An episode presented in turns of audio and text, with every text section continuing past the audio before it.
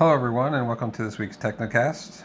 Uh, it is brought to you by the National TUPSSO Franchise Owners Association. I am again, my name is Joe Gall. I'm a three star MCO living in South Florida. Uh, today, I want to talk to you about David Lee's email that came out today. Um, you know, I read the email, I got angry, then I read it again. I saw his point, then I read it again and figured out his purpose. You know, I was angry because I'm really sick of UPS right now. You know, the claims are outrageous and we are left making excuses for them. The number of late deliveries are, are outrageous and we are left making excuses for them. Their own supposedly well trained customer service reps are outrageous and we are left making excuses for them too. Of course, I direct all these people back to UPS. You know, it's their problem, not mine. It's usually something I can't fix. I don't have time to fix. My stores are so busy all day, every day, I don't have the desire to deal with the UPS delivery issues or Amazon issues for that matter. You know, how do I blow off a paying customer for a non paying, ignorant, obnoxious UPS customer? We are tired, we are understaffed, we are stressed. So, excuse me for being short with a UPS customer. Then I stepped back, then I saw his point. You know, we are operating under the UPS brand. Uh, people come to us because they think we are UPS. They don't go to Pak Mail to ship UPS. They go to UPS to ship UPS. So perception is everything. Here's part of that email. We're seeing an increase of customer complaints about rude treatment at the UPS store. This includes center personnel telling customers, blame it on UPS, or I'm not UPS, I'm the UPS store, call UPS about that. Um, it is not what you say, it's how you say it yes, we are all different. We have different levels of customer service. You know, as a whole, I would say we are outstanding, but I'm sure there are a few that are quite agitated. Uh, that agitation may rub off on your employees, and you pass that on to your customers.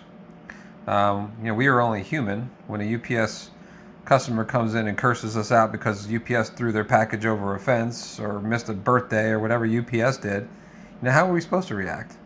I mean, it's hard for a seasoned veteran to defuse someone like that. How can we expect a 17 year old uh, person or associate to handle it?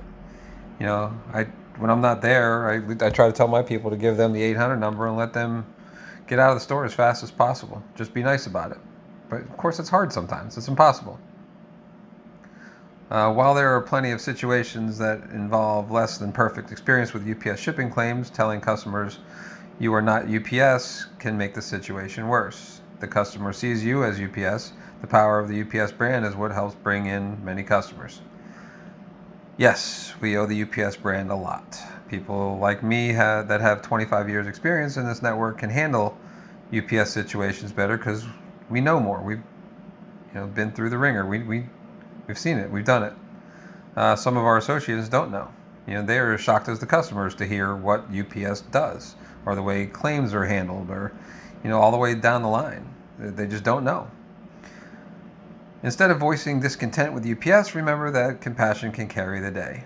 I have heard so many of you about from, from so many of you about how you converted a frustrated shipper into a loyal customer with active listening and empathy. Again that is truly hard to do. It's actually called sales uh, but we are so busy behind the counter lately, from key to key. Uh, we aren't. There aren't two minutes where there's not a return coming through the door. You know, either Amazon or UPS or Postal, or even FedEx. I've been getting a ton of those lately. Uh, but I nicely direct them down to FedEx down the street. You know, I don't kick them out. I just direct them down the street, as my people are trained to do. So I was thinking maybe an info sheet to handle angry customers would help.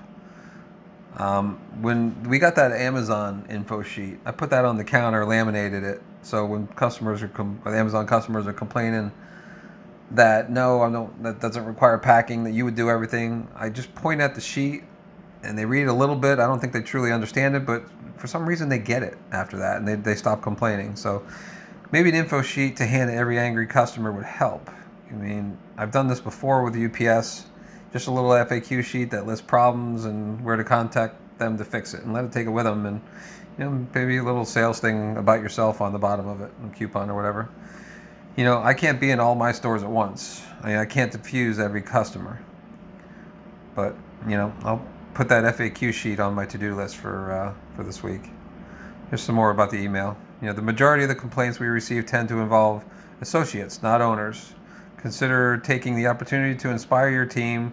We encourage you to make it your goal to carve out some time to review how your team handles customer challenges, celebrate the victories, and consider the needs on ongoing training. So I agree with them. I agree with them now. You know, at the same time, I know there have been instances of UPS customer service representatives making statements about the UPS store network that could seem unflattering. Please know that we work with the UPS with UPS to address this when we learn of that.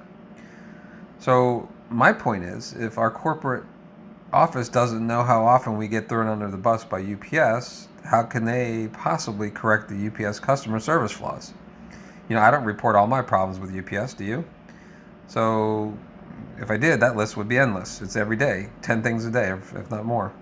So why don't all of us just start writing down every instance um, and send it in to David Lee and his staff? Maybe then he would understand and, and learn what we are actually dealing with. Here's the last piece from David Lee. I am confident you will continue to do your absolute best to represent the UPS and the UPS store brands in a professional and consistent way with every customer. Um, this is from an association uh, association member on the source. What are we, the franchisees, to make of this email? It certainly appears that TUPSSI is now asking us to take ownership of UPS customer related issues. Yes, the customer base see us as UPS, but we most definitely are not UPS. We are, at least, are supposed to be independently owned and operated small business owners. We do not have the means nor the authority to resolve any UPS customer service issue. To do so would most certainly be outside our about the scope of the franchise agreement. Yet this email implies that we should be willing to interject our stores and our staff into matters that only UPS can address. Why would I? Why would um, I spend my time utilizing valuable resources that I have to pay for trying to resolve the issues that I cannot resolve? Wouldn't the most prudent course of action be to politely and professionally direct the customer to the only entity that can resolve their issue, UPS. This email could be interpreted by some as an intentional blurring of clear and distinct lines that are supposed to be supposed to exist between the franchisee, the franchisor, and the parent company. We can all agree with that statement, which brings me to what I think the purpose of this email is. Uh, we don't answer to UPS directly, we answer to San Diego. I believe that UPS is so overwhelmed with this massive increase in e commerce that they are failing in their customer service department. Yet they are making a fortune anyway. Besides the point, um, they want us to smooth things over as many of their customers as we can to protect their brand. I don't really think he was asking us to become UPS reps.